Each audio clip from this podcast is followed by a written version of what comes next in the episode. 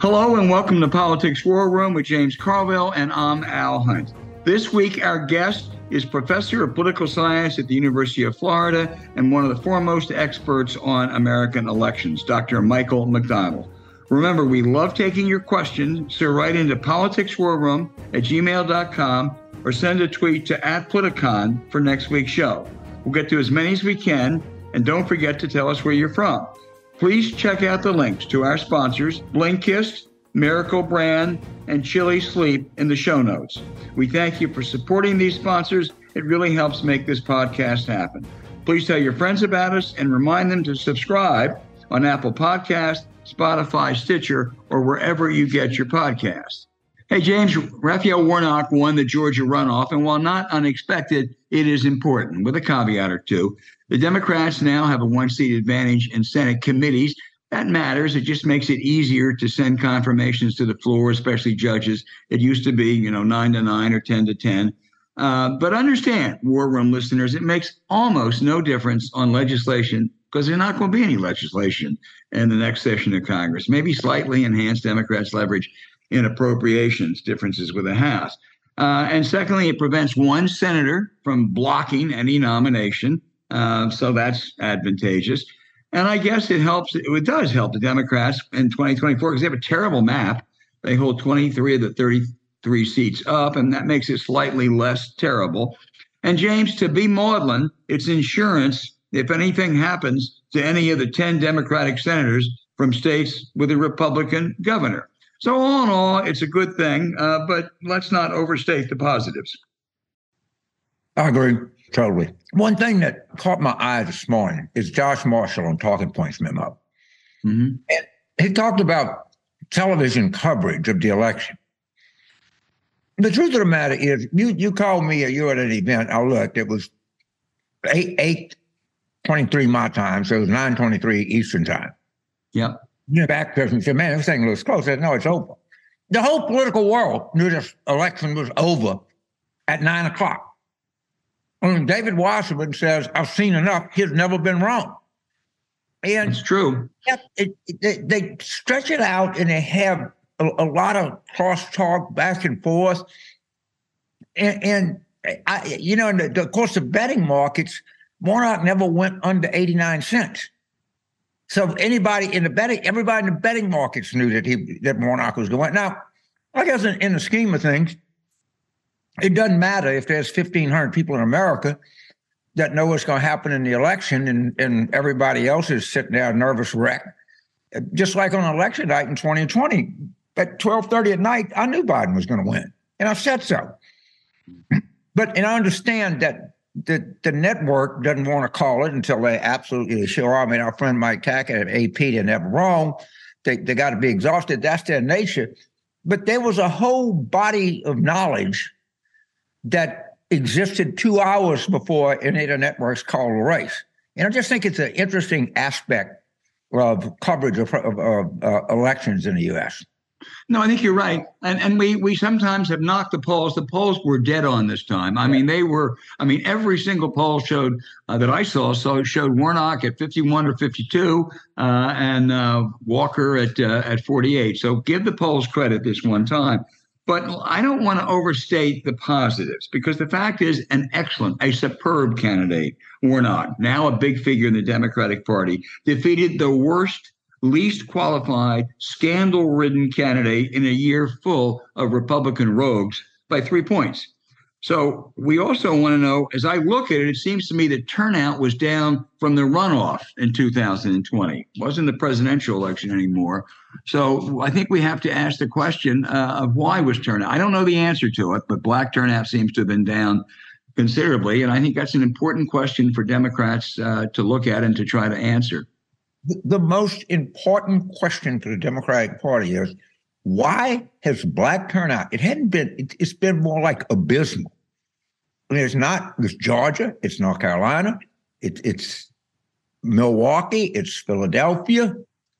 Cleveland, it's Florida. Yeah. It's Cleveland. Yeah. And if we if we don't if we don't look at this, because we're not going to win many elections like that. It was 17 contributions, and and, and the figure that you want to look for is the contribution of the share. Of, of the 100 people voted, how many were black? Right.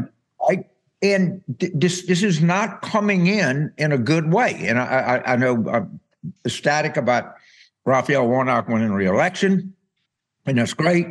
But but there's there's something going on underneath here.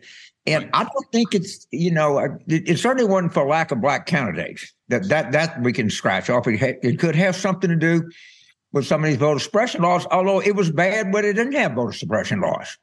It was bad. No, it was bad in states. I mean, North Carolina and Wisconsin did not have voter suppression laws because the Democratic governor blocked them. Uh, and it was down there too. You're absolutely right, and I don't. Uh, I, I think it's. You're right. It's the most important thing the Democrats have to do in postmortems here. Uh, there, there were more good Democratic candidates running for the Senate in 2022, I think, than ever before in the history of American elections. And Warnock is the only one that won. Terrific, you know. But you, you know, if you, you just can't say this and not be worried about it, it's a yeah. problem. Well, one thing that uh, Democrats um, don't have to be worried about, but Republicans sure do, is Donald J. Trump. He had, I can't think of any live politician who has, on the surface at least, had a worse autumn uh, than Donald Trump. He lost court case after one court case after another. His company was convicted of fraud. Dems got his tax returns. Uh, his, his his Mar-a-Lago investigation, uh, appeals court threw out any attempt to block that. Special counsel's going after uh, his uh, block at, you know, what he did January 6th. He dined with neo Nazis and white nationalists, and he wants to deep six the Constitution. Other than that, it was just a great fall for Donald J. And with Herschel Walker, arguably, the Republicans lost two or three Senate seats in the majority because Trump backed losers won the primary. And James, as you have said often, he's going to be indicted, probably multiple times. I don't think he's going to be the GOP nominee in 2024, but he still commands the support of maybe, I don't know what it is, a third uh, to 40, 45% of the party. And he can do a lot of damage over the next year.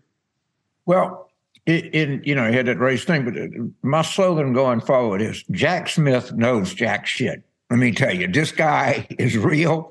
And, you know, every time Trump's phone rings, it, it, it, it it's worse news. And so his thing about suspending the Constitution everything, he is under. If you want Schadenfreude, if, if you think that, that Donald Trump has caused pain in your life, and more importantly, pain in, in the life of this country, and particularly pain for racial minorities or immigrants, you can utterly take joy. That is the single most miserable human being in the United States right now is Donald Trump. The, the walls are closing in on him. This is the pit and the pendulum. Okay. He he knows what's going on. He's lashing out. He can't sleep at night. He can't keep food down. And he he realizes he's he's a primitive survivalist, but he knows he's cornered now, and he's cornered. So he, he's like a rabid bull or a rabid dog. He really is. And and I, I, shouldn't do that. It's not the, the way to, in the Judeo-Christian Abrahamic tradition. You, you should not. You should love all of humans and all of humanity. But I, I, I got to tell you, I, sometimes I just sit there and think of how miserable he is. It, it makes me feel better. You can carve out an exception to humanity uh, in assessing Donald J. Trump because uh, uh, he's done it for so many people. Um, you, you, know, look, I, I, I indicted uh, all these other problems. He still may well run in 2024 because that's all he has to do. Uh, he'll come up with another scam. I said earlier, and I believe it, I don't think he'll get the nomination, but the way he maximizes his strength is in a multi candidate field. And you will have at least one right wing opponent, probably Ron DeSantis. We'll see if he wears well. Uh, and you'll have at least uh, one or two, uh, you know, genuine conservatives, uh, sane conservatives, uh, Asa Hutchinson or Chris Christie, and maybe one or two others. In four or five person field, Donald Trump is going to win some primaries, James, whether he's in jail or not. As we pointed out before, a vast majority of that primaries are going to take off. Yep. If he has a solid 40% and there are four people running, he could he he, he could run the table. I, I, I think I, I really believe this. I'm not saying this he might be in a penitentiary by then.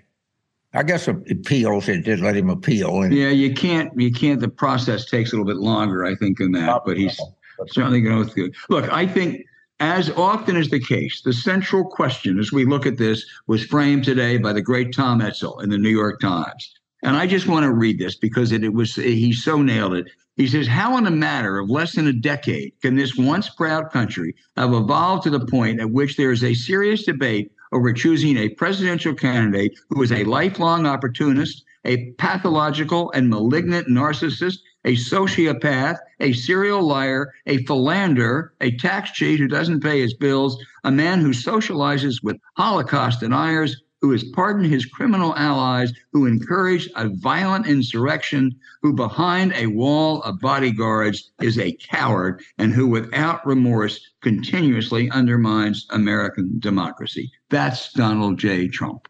You know what? I even feel better about the fact that he's so miserable now. I don't, I, don't, I, don't, I don't, have any hesitation. I'm not even. I'm not going to ask for forgiveness. I, I, all I want is some in, internal stories about how he's lashing out at everybody, how he's miserable, screaming, nervous, scared. Or, I, I, and I know all of that is going on. I know it. Oh, oh yeah, and of course he has no friends. Yeah, he only has hangers on who make try, try to get a piece of his scams. And uh, so there's no one who's going to go to him and level with him because you can't. Uh, at least you know one one of his kids seems to have deserted him, and um, it's just uh, it's every day is bad. There hadn't been one bit of bright day, bright sunshine for Donald Trump. I, am going to dispute the word bad. Every day's been catastrophic. It has been. I stand corrected. All right.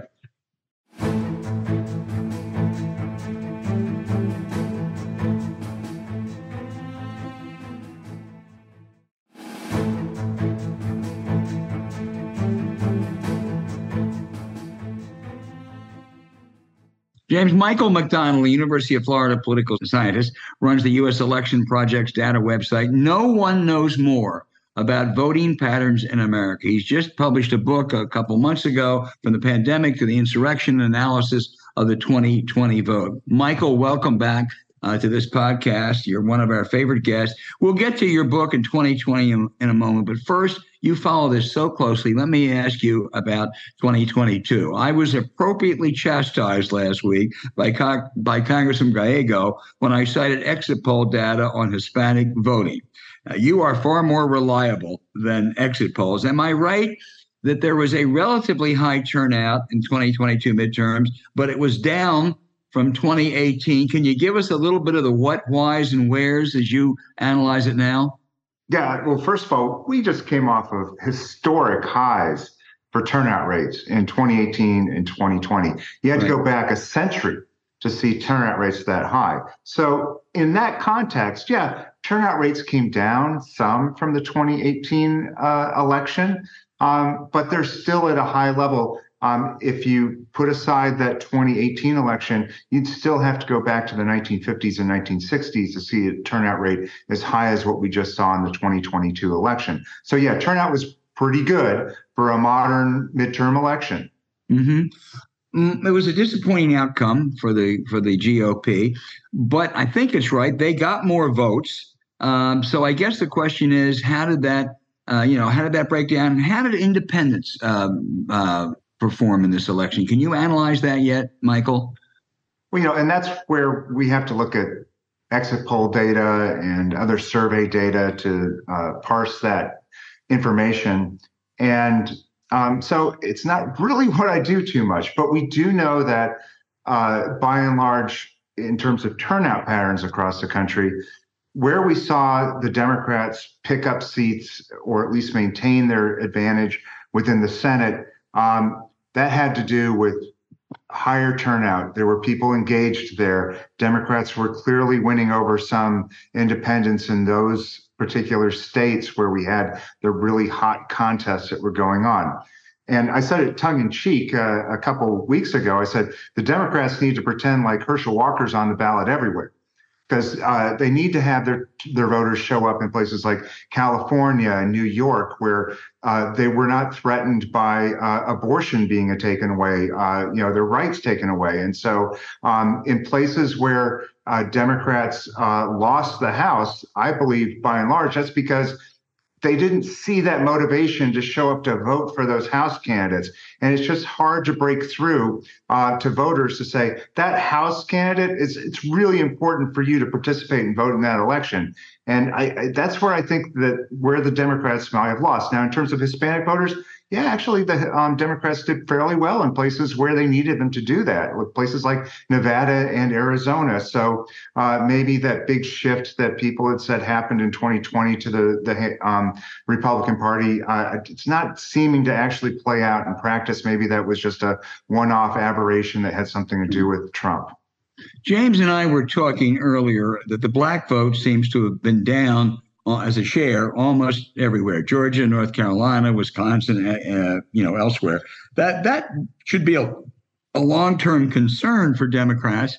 Conversely at least anecdotally it appears the youth vote was better than expected. Do you have any sense of why the black vote has been has been dropping or why they did better among the youth vote this time uh, yeah, that is definitely a concern, and it's likely that the Democrats lost an opportunity in Wisconsin uh, because African Americans in Milwaukee didn't show up to vote. Right. Um, and when I was looking at the numbers, uh, I was saying, "Man, is there like a reporting error on election night?" When we were, because uh, I work at the exit poll organization, and we were processing the data. I was, there's got to be like an error. Like there got to be like forty thousand more votes coming out of Milwaukee, and um, uh, they had to call up the local election official three times that night uh, to confirm. Like, no, that's the real number. That's the number that we got. That's not a, a reporting error that's coming out of Milwaukee. So it's very clear that that was. Um, uh, you know, a phenomenon that was happening, and it wasn't just there. You saw it in Philadelphia, uh, uh, Detroit, and other places. Um, fortunately, the uh, Democrats didn't need to rely on those votes in places like Pennsylvania in order to carry the seat, but it is a concern. Now, again, what could be really going on here is that um, whatever was motivating people to vote um, in a midterm election wasn't really motivating them uh, the same way for among all different racial groups. And you could see this in lower turnout uh, in communities of color, not just among the African American community, but other communities as well. And so it, it, could be that that's what's at play here is that, um, you know, and, and, just face it. I mean, it's hard to motivate people to vote uh, in midterm elections. It's easier to do it in presidential. Um, you need a better message. Um, what is the message that you're going to need to do to break through and get those people to show up to vote? Yeah. James Carville. All right, so, uh, Prof, I, I, I don't want to leave this question because I think it, I think it's the central question for the Democratic Party, and that is the, the issue of black turnout. And I, I publicly am going to continue to urge the party to to do some research to see what happened, why it happened, and how it can be rectified. Um, and it was it was it was in Georgia it was a 26.2 share in November, which is the lowest we've had since 2006. So, I mean, 2006 was a long time ago. And, you know, we're, we're into much more chronic high turnout elections. If, if they came to you and you said, okay, you set up the project, how, how, where would you look or how would you set up a research project to find out why we have abysmal low turnout in the black community and what can we do? And I admit that we can only speculate now, but how would you set up that project?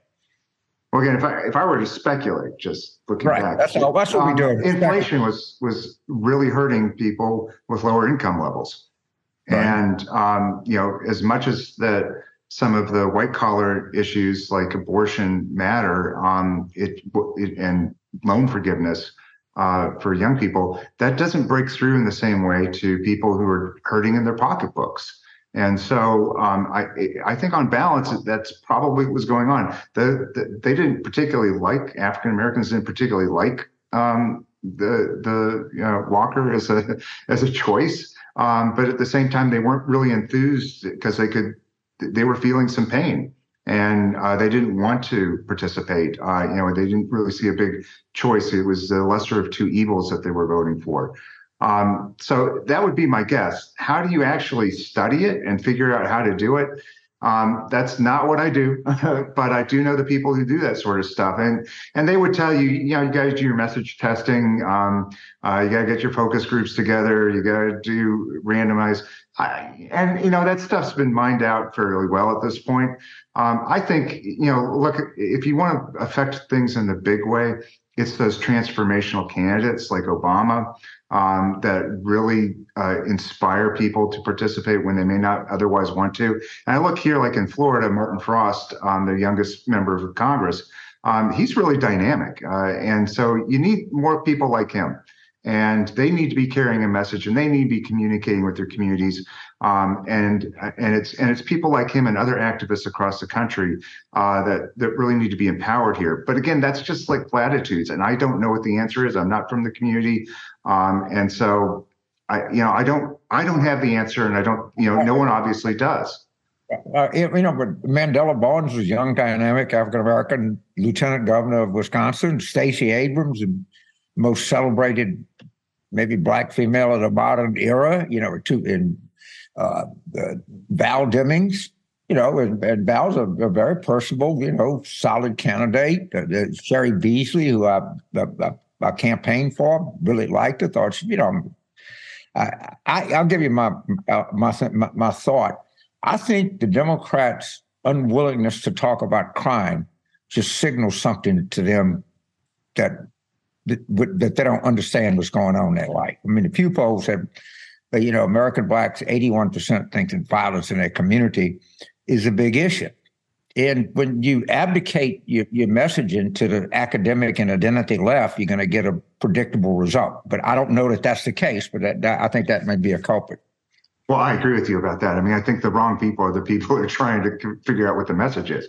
Um, and uh, and so maybe we need more voices from the actual communities uh, contributing to uh, to what that message needs to be. Uh, and uh, again, some academic or you know, uh, and, and, we're trying to do our best to to increase diversity in academia. So uh, you know, we're trying, but we're not there yet. And the elite consultants are not really coming from those communities either. So um, it may be that we're just not listening to the right voices, and they're the, the, the not the people who are uh, really working, you know, helping with the message strategy. And, and I think that goes with the Hispanic community too, um, because uh, you know Democrats have in some ways failed uh, with you know especially here in Florida and South Florida uh, with the Hispanic community and uh, ceded uh, that community to the Republicans. And and we need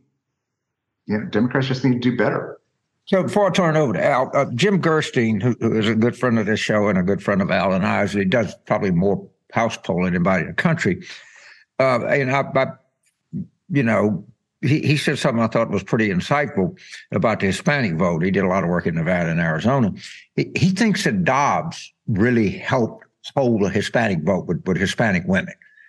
That that, that sort of stop help stop the erosion. There's no way to prove that, but it it, it seems like a pretty astute observation to me.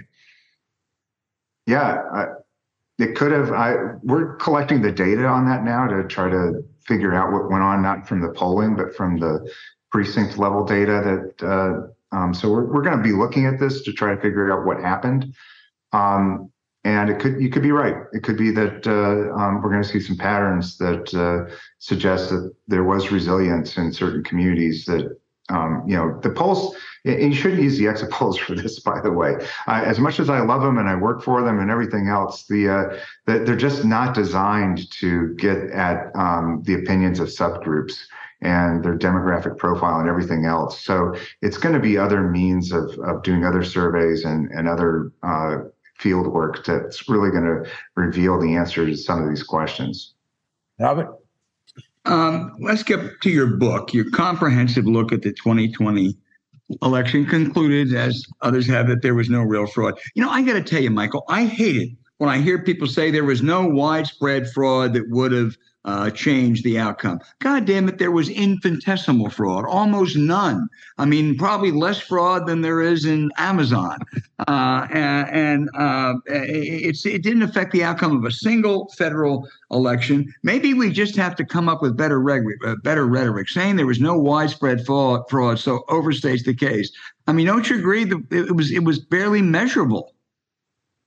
Well, I agree with that. I'm, and even uh, Trump's own Department of Homeland Security uh, said this, and right. uh, Bill Barr said it, and uh, you know all these Republican elected officials, Secretary of States, uh, governors, they all said it too. I, you know, so it was only one person that was honking on this, and he manages to convince everybody else of what's going on, at least within his own party. Um, and so, uh, but you know, so why do we use that language, or at least why do I use it? Because we've been criticized so much for saying that there's no fraud. Uh, and you know, you can put it on one hand and count it. I mean, there's not a lot of fraud in there. Um, but if you say that there's no fraud, then every instance of fraud is thrown back in your face to say, "Oh no, no, no look, you're you're you're completely missing this case here of this one person who committed fraud." And uh, you know, it's a rhetorical game that we have to play back and it forth yeah. uh, with the groups. And and look, those people, and I document this in the book, and it, um, it, those people who make those arguments that there's wide the widespread fraud, the people who who build up that those evidence, and sometimes it's very questionable the evidence that they're building their house on. Um, they uh, um, they were part of all of this. I mean, they they were whispering into Trump's ears about this, it, and he was a willing recipient of that information because he didn't want to hear how he lost the 2016 election in the popular vote. I mean, he couldn't have done that because he's Trump, and and so he was just this willing vessel to hear this message. And and there were people that that served on that voter integrity commission um, and and other things that uh, really set the stage for what was going to happen in the 2020 election itself. Yeah, they came up with nothing, of course. Um, you know, they they also rail uh, or did rail against mail ballots. And I, Michael, tell me if I'm right that they are no less uh, or they are just as secure as voting in person. You know, I, I'm old enough to, I remember when they used to favor the GOP. In your state of Florida, about 30 years ago, uh, Republican Connie Mack lost the Senate seat in election day and then squeaked ahead when the absentees came in. I mean, didn't Donald Trump, among his other sins, isn't his diatribe against voting by mail, didn't it really screw Republicans? Oh yeah, I mean, it screwed his own campaign because they spent tens of millions of dollars trying to promote uh, his supporters to vote by mail, and uh, and then the candidate blurts out, uh, "No, don't it's all fraudulent. So, I mean, even the campaign put out these like mailers, uh, or the, the state parties did really, uh, uh, that were blurring out his tweets that were, uh, you know, trying to make it suggestive that he really supported uh, uh, voting by mail, you know, and and trying to to trick people into thinking that. So um, it, yeah, it's it's incredible. But I, you know, it's really funny that's happening right now. In the last 24 hours or so, you're starting to see Republicans like Newt Gingrich and Ron McDon- Ron, Mc- Ron Daniels uh, uh, saying that uh, Ronna Romney McDaniel. Yeah, Romney yeah, McDaniel. Sorry. yeah, sorry. Um, uh, they're saying no. We need to get our people voting by mail and voting in person early. so I, I mean, maybe that's Trump's influence finally waning. Is I mean, yeah. you know, seriously, maybe that's uh, you know some of the the cracks are starting to show where um, people are willing to abandon Trump and in his rhetoric of fraud um, and start saying, you know what, we need to win elections. I mean, that's what it's all about at the end of the day, and we're going to do it by ever which way possible. And one other thing about this is, look, um, part of the Republican victories in the House of Representatives were in congressional districts out in California, which run an all mail ballot election. So there's no reason why Republicans can't run effective elections if, if there are a large number of mail ballots. Let me talk about one of their other voting suppression measures, which is drop boxes. And in states Republicans control and counties, they are either uh, eliminating them or limiting them well, I, I, would seem to me that drop boxes are maybe the best and easiest way to vote, and and, and, the most secure. secure. Yeah, most secure. Like, I, so again, there's another drop box that's out there that no one talks about. It's called the mailbox. And uh, you know, if you were trying to like fraudulently return uh, mail ballots, why would you do it in front of a television uh, camera uh, and and where you know it could be monitored? No, you'd like throw it into the mailbox. And uh, but the, you know that's the, the the joke way of looking at this. But more seriously, look, when you put a, a, ballot into the mailbox, it's got to go through more hands to get to you. It's got to travel a further distance. When it goes into a drop box, uh, the election officials get that and it goes directly into the election officials' hands. There's no middleman of having a postal delivery person, more than one, hand your mail, your mail ballots. And again, we know from the 2020 election, and I document this, there were instances where there were ballots that were sitting in post offices that were undelivered uh, because of um, uh, mistakes that were being made at post offices. So again, if you want to get the ballots most directly into voters' hands, I mean, into election officials' hands, you want to use the drop boxes because yes. that's the most secure yes. way of doing it. Yeah. Let, let me just try one more because these are the talking points you're hearing from Republicans. Mike Pence, who's not an election denier, but he says, eh, you know, there were real irregularities. And I think you got this. He cites the Wisconsin State Supreme Court declaring there were violations of election laws in two instances and says the U.S. Supreme Court sequestered votes in Pennsylvania that came in after the deadline. Are you familiar with either of those cases? Yeah, and neither of those changed the election outcome. But mm. you know, there, uh, there is one thing, and because as today, as we're having this conversation, there are these oral arguments going on at the U.S. Supreme Court, right? Uh, in the Moore v. Harper case, which is this independent state legislature's theory. Um, during the uh, presidential election in Pennsylvania, um, there was a case where the Supreme Court um, uh, uh, at least considered uh, this independent state legislature's theory. Now, it was the case was appealed and it was um, was not taken up by the Supreme Court, so um, there was not action taken on it. But one of the bases for Republicans' objections to the Pennsylvania vote during the certification on January 6th was about this. And so, um, yes, it was probably bad optics for them to, you know, be denying, you know, voting against the certification in Pennsylvania. But I will at least give them this much credit that there was a principled reason for it. It may not be the winning reason at the U.S. Supreme Court, but there was let a me, let me, reason for. Let like, me quibble. You know, you'll forget more than I know. These were, I think, ten thousand ballots right. that they said that that were postmarked by election day and they had mail problems, clear mail problems there. And they said if they're postmarked by election day, we'll count them. Uh, 10,000 ballots. Biden run the state by 80,000. So even if every single one of them had gone to Trump, it A, made no difference. And in the middle of a pandemic, why wasn't that just totally justified?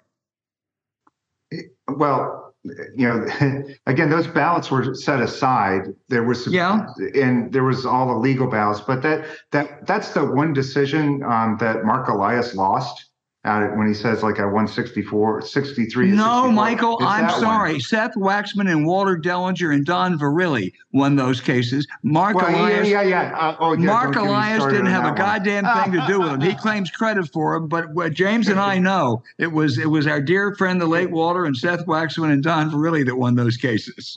We'd have to go off record, I think, and and talk about you know what goes on with uh, all the the things on the grandstanding on the lawyers. But uh, well, anyways, this is the one case. not grandstanders. This is the one case, and it was at a district court level. It was never formally appealed, and um, it was all mooted out. Anyways, no one bothered to litigate it any further because um, uh, you know the, it was clear that Biden had won. So it was just like, why? Yeah why continue a case on 10,000 ballots that aren't going to make a, a bit of difference?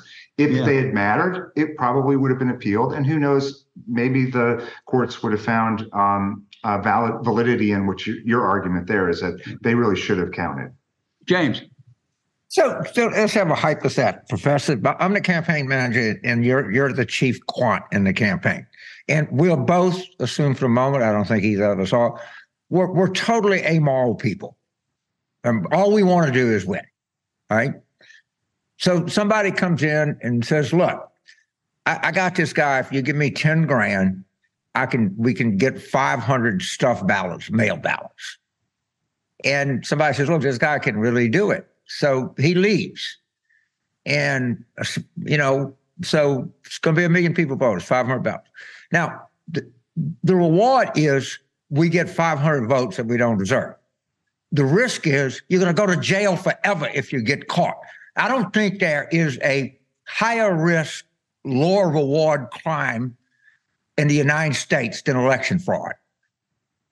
I mean, it utterly makes no sense. If you just take everything out, what you're risking for such a little thing is is absurd. And, and yet it happens. I mean, it does happen in some cases, like that North Carolina um, uh, that, uh, instance in, for the primary. outside of, uh, of, of know, yeah, yeah, yeah, down Robeson uh, County, and so um, so it does happen. It happened in a um, Miami mayoral primary, um, and you can find other instances. When it does happen, though, it's not happening in statewide elections because that 500 vote, they're just. It, if you're 500 votes, you know, that's incredibly close election. But where does it matter? It matters like in a primary election where turnout's really low and uh, maybe it's a local election. That's where we see this type of fraud. And again, this is why I have to say, yeah, there was no widespread fraud. Yeah, we know that it happens in some local isolated instances, but it certainly did not happen in any statewide election in any recent memory.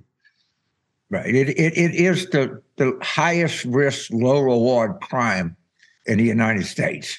Yeah, if, if I go rob a bank, at least I got a shot to walk out with hundred thousand dollars. yeah, and, and, look how the idiots who were in uh, J six walking around the Capitol taking selfies of themselves. There's no way to keep this secret in today's world. People are dumb, and people are going to take selfies of themselves doing illegal things. And so you you do your thing where you're going to get the 500 ballots.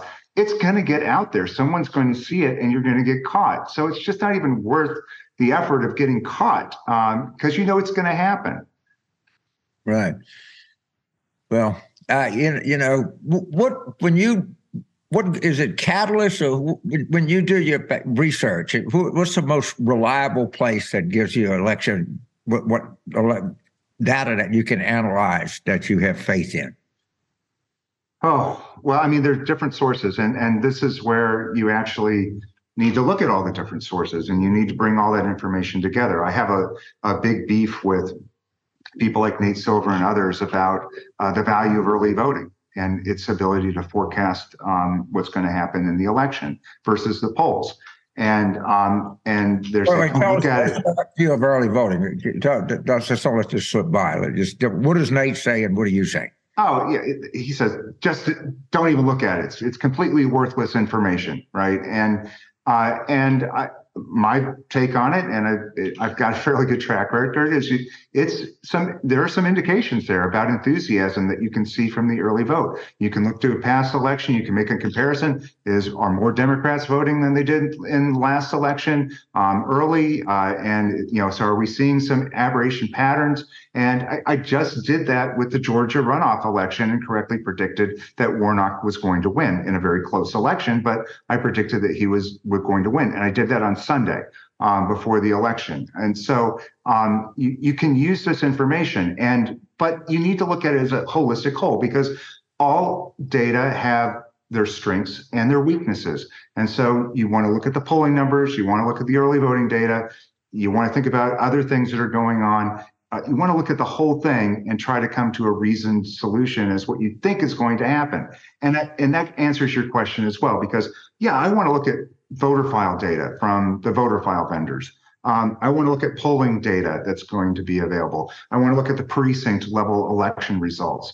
And I want to look at all of these from different angles and see are they telling me consistent signals about how the election, uh, what happened in the election? And if so, then I have stronger confidence that, yeah, that, that was a true signal about what's happening. If they're in conflict, then I want to know, well, what's going on here? What's why is this telling me something different this data source telling me something different from this over here and uh, and then try to understand the strengths and weaknesses and get a, at a better understanding of, at what may really be going on and you may have missed something from just one signal if you just relied on that one data source excellent Uh, that answers my question to the nth degree. Albert? well, okay, well, I'm an listen, academic, so I do that sort of stuff. well, you're you're you're an academic, and also you're a great election expert and analyst.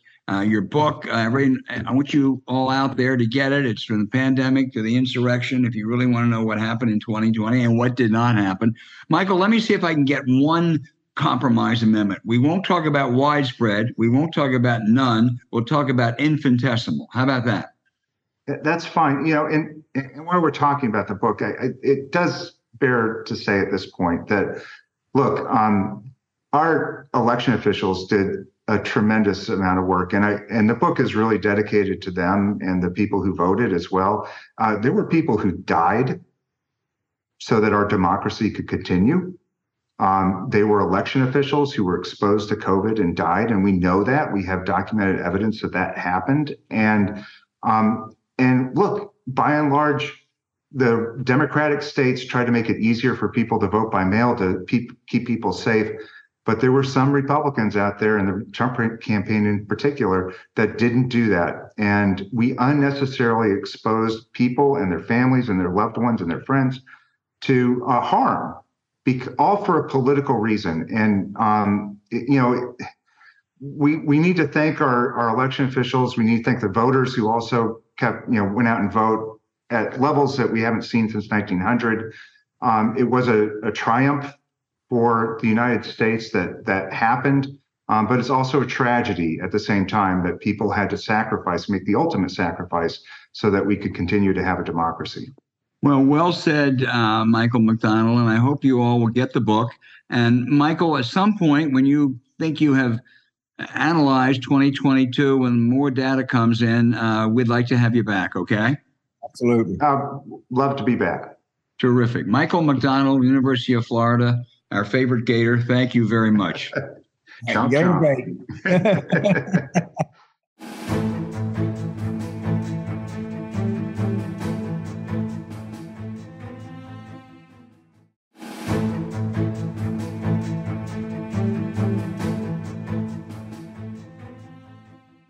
Okay, now, James, we're going to go to our listener questions because they're always so good. And again, making the choices of which ones to use is the most difficult task I have.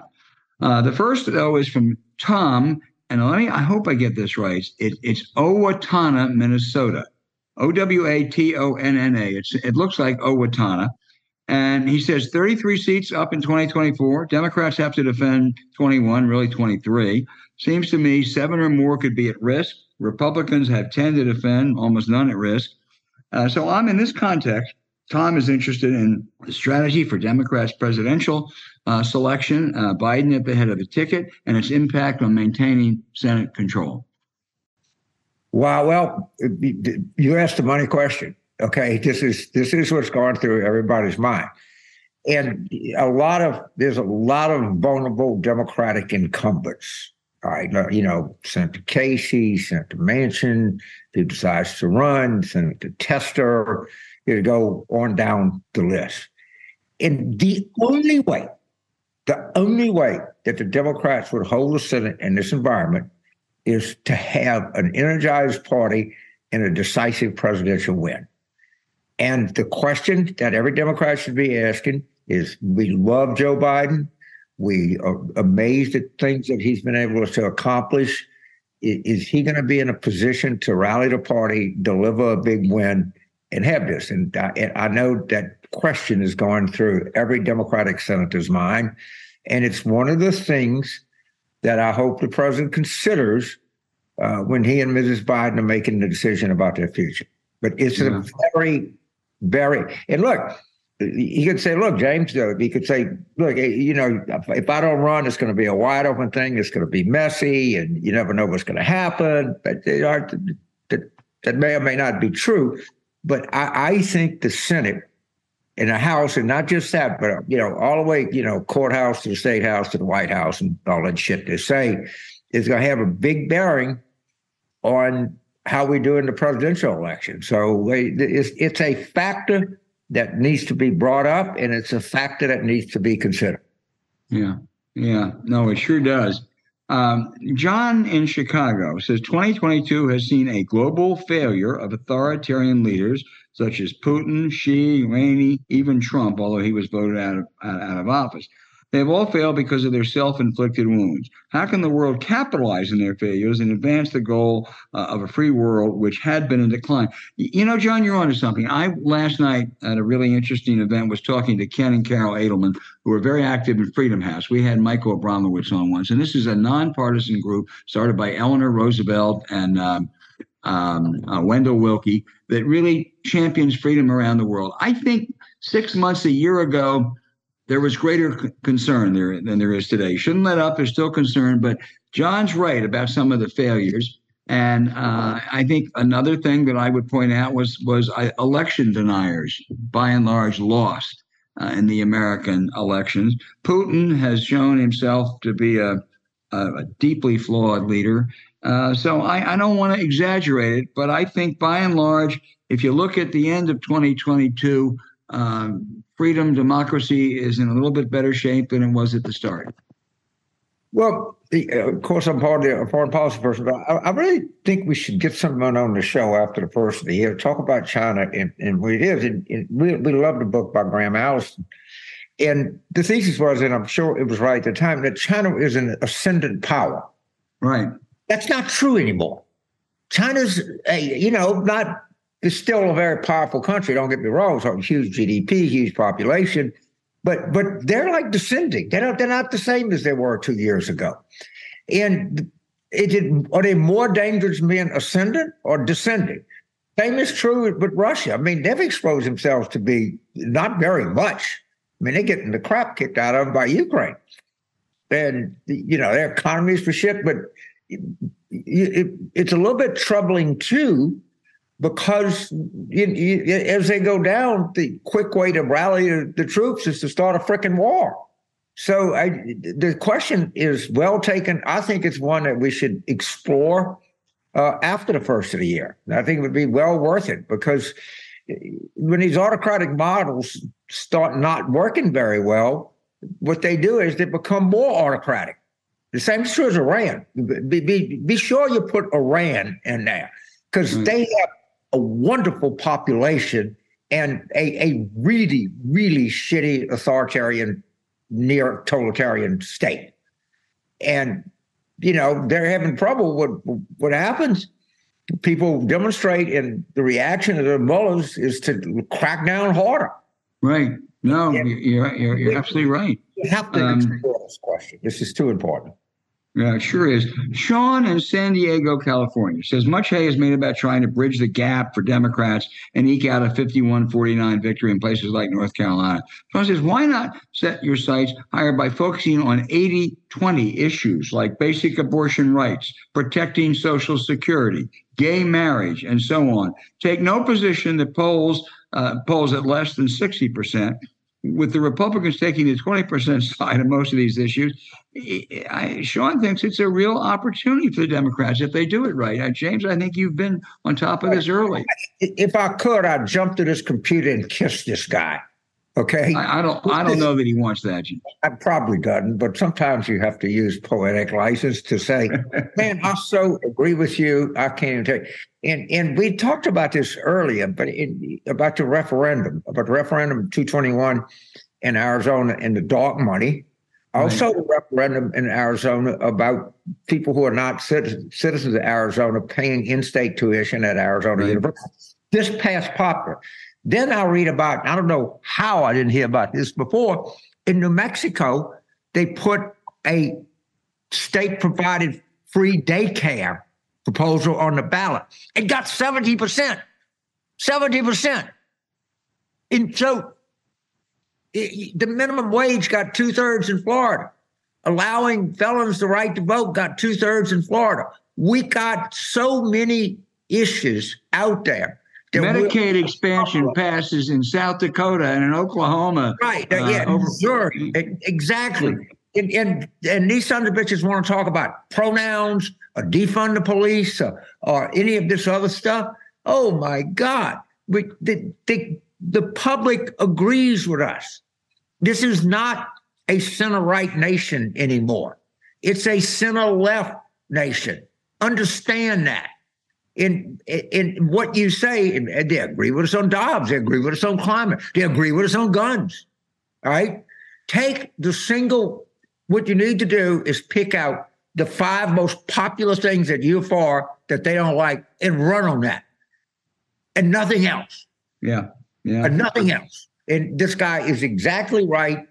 In the problem with the party, people, a lot of Democrats, that they, they want to be too goddamn smart.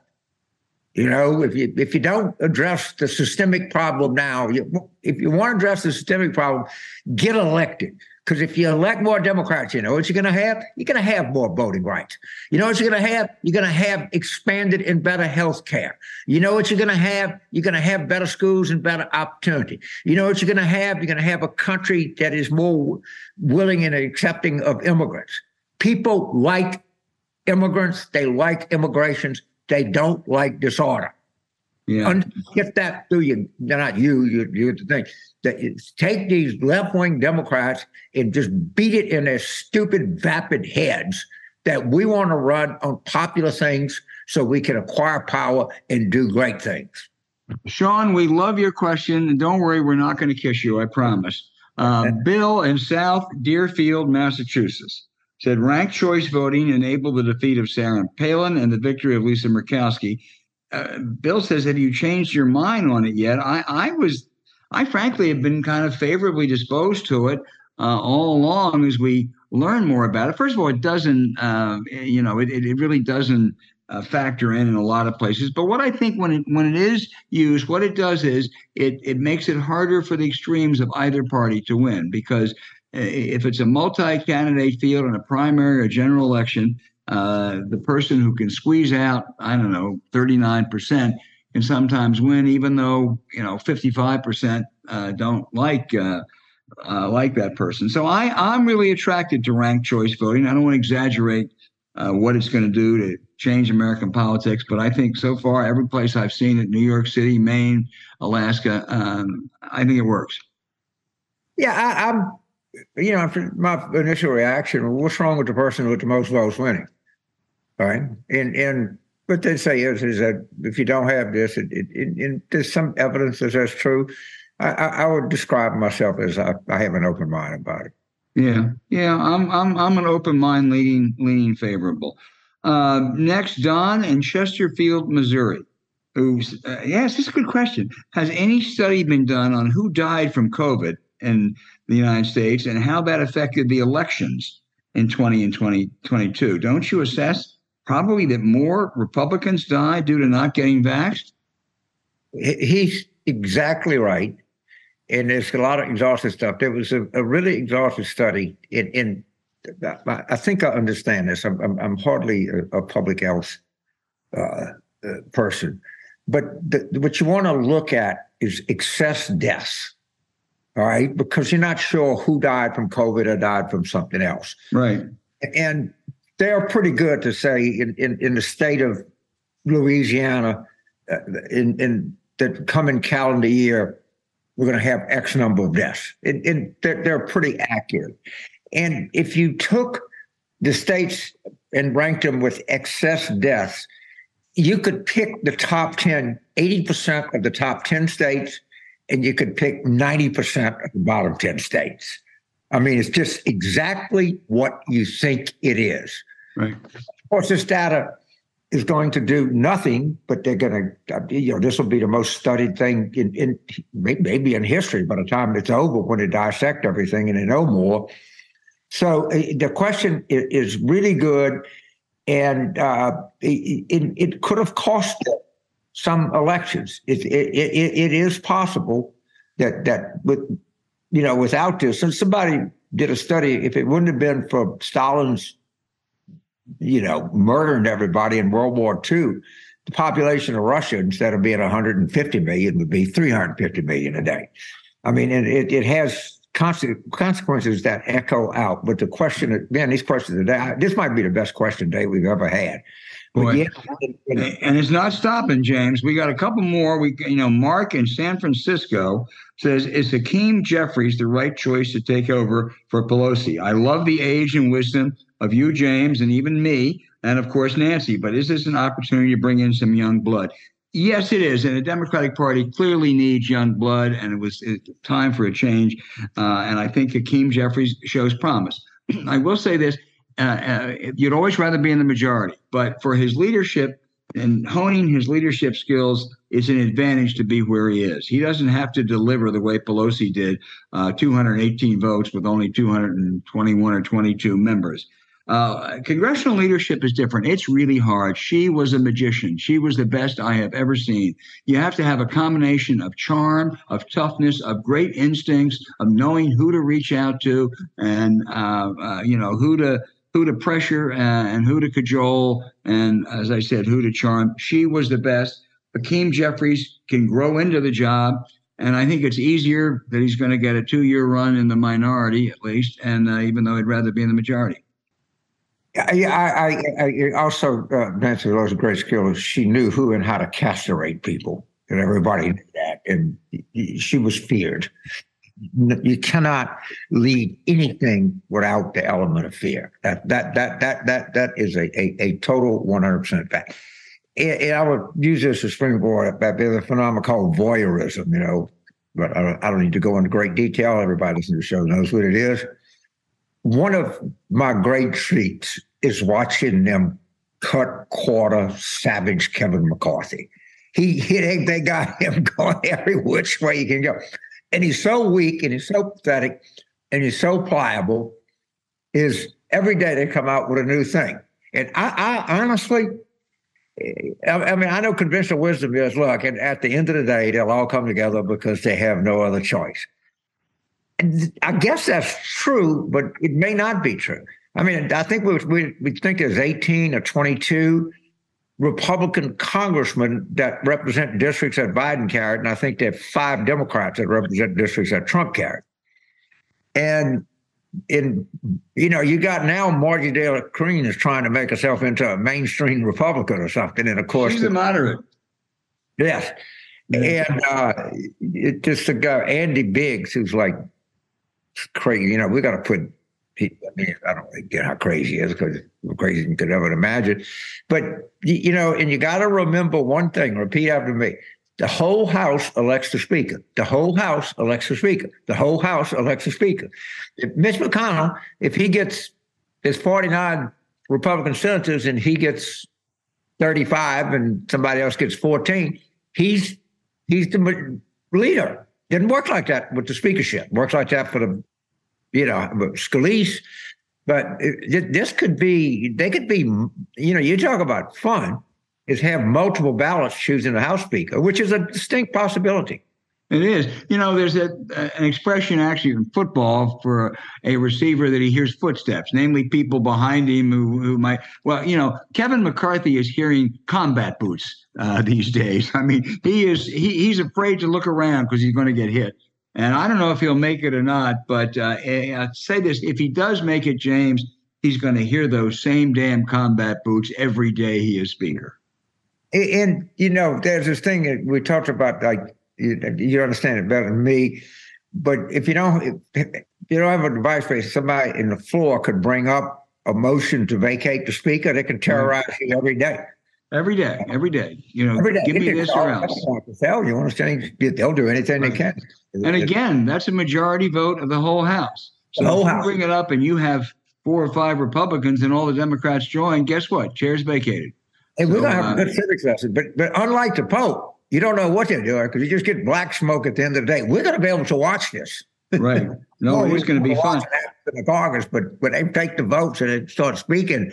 Uh, I, I might have me, you know, you know, remember we used to talk about how much we love having a World Series during the day? I might have, you know, real daytime television that I want. We can watch. have watch parties. Yes, indeed. Yeah. You know, before we get there, though, Jess in Houston, Texas, wants to ask you should Democrats be passing anything in the lame duck session to bolster prospects going into 2024? I, you know, I'll, I'll, defer to you a little bit, but uh, a, lot of people said they should, you know, deal with the debt ceiling issue. Uh, it, almost politically, they always lose on that because, of course, they're going to cave it in because they don't have any other choice. Of course, Biden is not going to cut uh, entitlements to, to give them a vote, vote on a death care, uh, on uh, on a debt ceiling. Uh, and I don't think they can pass because of the filibuster in the Senate. You, you, you're still very limited as to what you can pass. You know, you can yeah. can House and make a vote on it, but uh, I, I, I defer to you. You're, you're, much better congressional. Well, no, I think that it's important to pass the debt ceiling if possible because Republicans will demagogue it next year and they will try to uh, you know, probably be government shutdown. You know, if it's only for a week or two, you know, we've lived through that before. But but we got to understand this is a crazier bunch than we had before. You might have thought the bunch was crazy with Newton Company, and you may have thought it was crazy with the Tea Party Republicans. This group is crazier. And uh, you know, if you do it for a while, you really put the you know full faith and credit of the United States uh, at, at, at risk, that could have huge economic consequences. The second thing, and a lot of things I like to see him doing the lame duck child tax credit, some kind of thing for uh, dreamers, the immigration. The other thing that has to be done though is the Election Reform Act. That has you know at least eleven or twelve Republicans. Uh, and that's the, the protection against some of the stuff that Trump tried to do in 2020. So you know, I think I think a lame duck uh, could be productive, but you know, not not much time. I mean, James is right. This was as good a bunch of questions as we've had, and so keep them coming. You know what to do, listeners.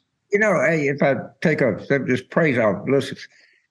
I watch like sometimes the, cable TV stuff. I look at sites, and, and, some of the stuff that is brought up is just vapid, nonsense. nonsensical. No one that knows anything about politics would pay any attention to it. And, and literally every question that we got sent in was was I thought on the money, was provocative. It forced me to think about it.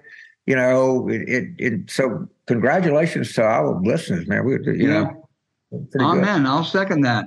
Yeah. Uh, you know, we love them.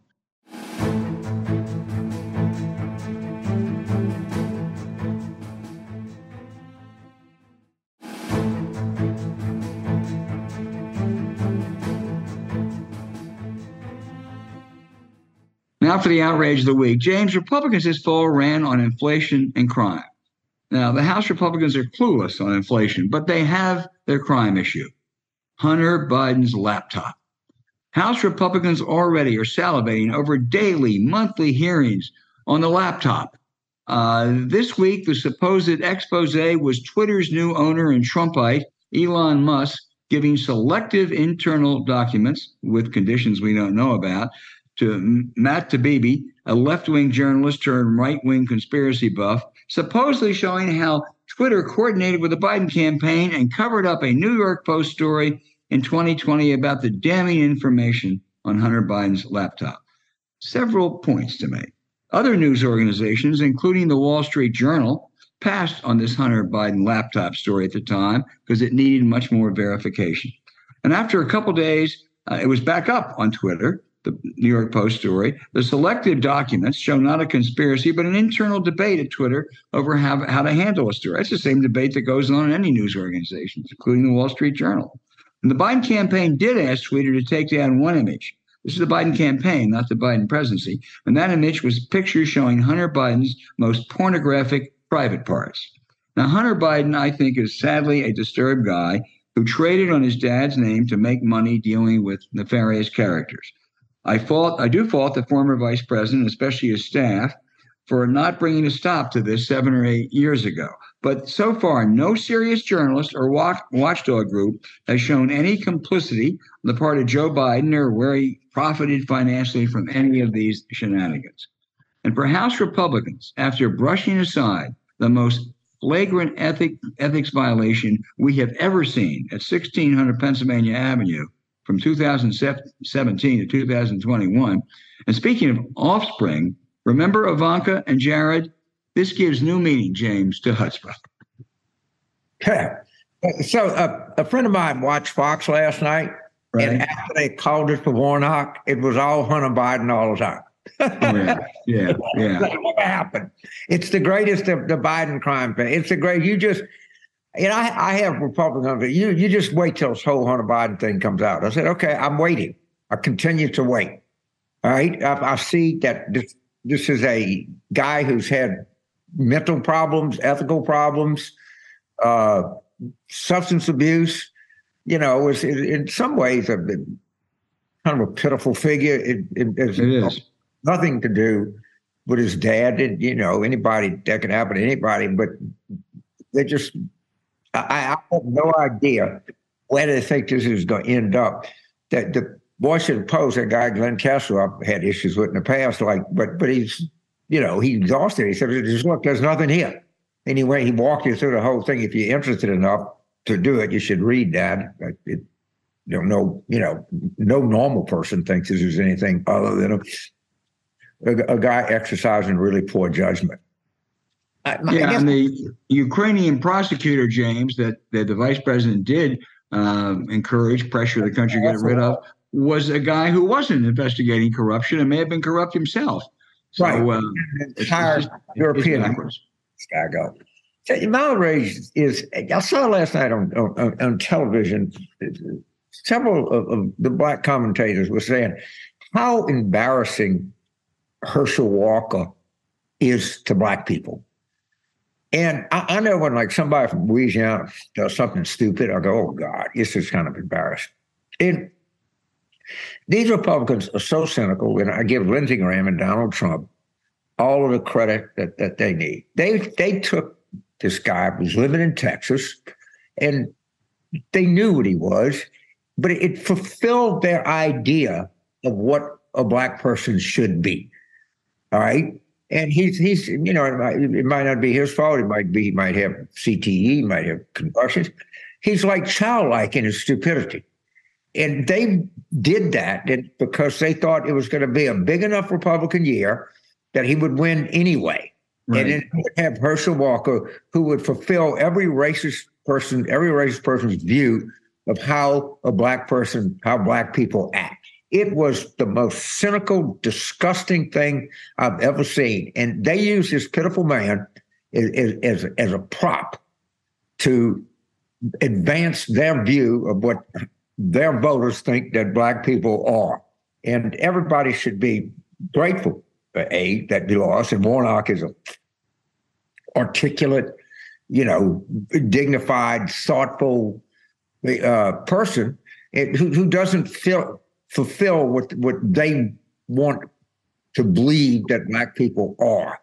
And this was a, a, a, a disgusting act on the part of these people to bring Herschel Walker from Texas to Georgia and, and, put him in a race he had no business being in that he they knew he was going to expose himself and, and, to to all this loony stuff he said. I thought I, I, I, I thought it was disgusting, and I, I agree that that are like you know you know understand this at at a very basic level. Yep, couldn't agree more.